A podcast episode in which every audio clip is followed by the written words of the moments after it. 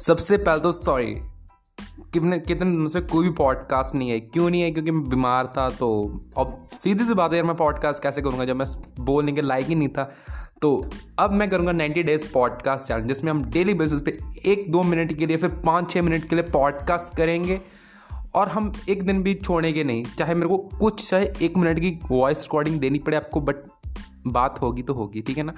आज का टॉपिक हमारा बात करने से पहले थोड़ी सी मैं चीज़ बताना चाहता हूँ। यार गाइज़ एक बल्क में कंटेंट देने का पता क्या फ़ायदा है? अब देखो, अब मैंने इतने दिन कुछ नहीं डाला, फिर भी मेरे को इलेवन एक सौ सौ मीन्स हंड्रेड हंड्रेड लिसनिंग्स मिल चुकी हैं।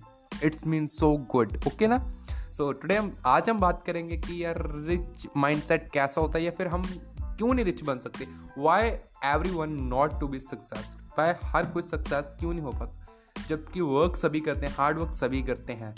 सो so, इसकी मैं कुछ एग्ज़ाम्पल दूँगा। बात करेंगे हम तो बेसिकली तीन चीज़ें होती हैं hard work consistency and patience एक बात होती है आपकी विश्वास की।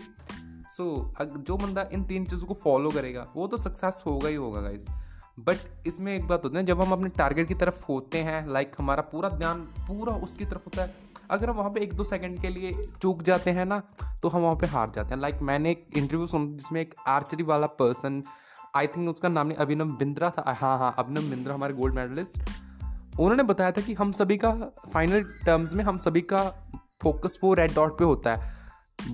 जो बीच में होता है सबसे।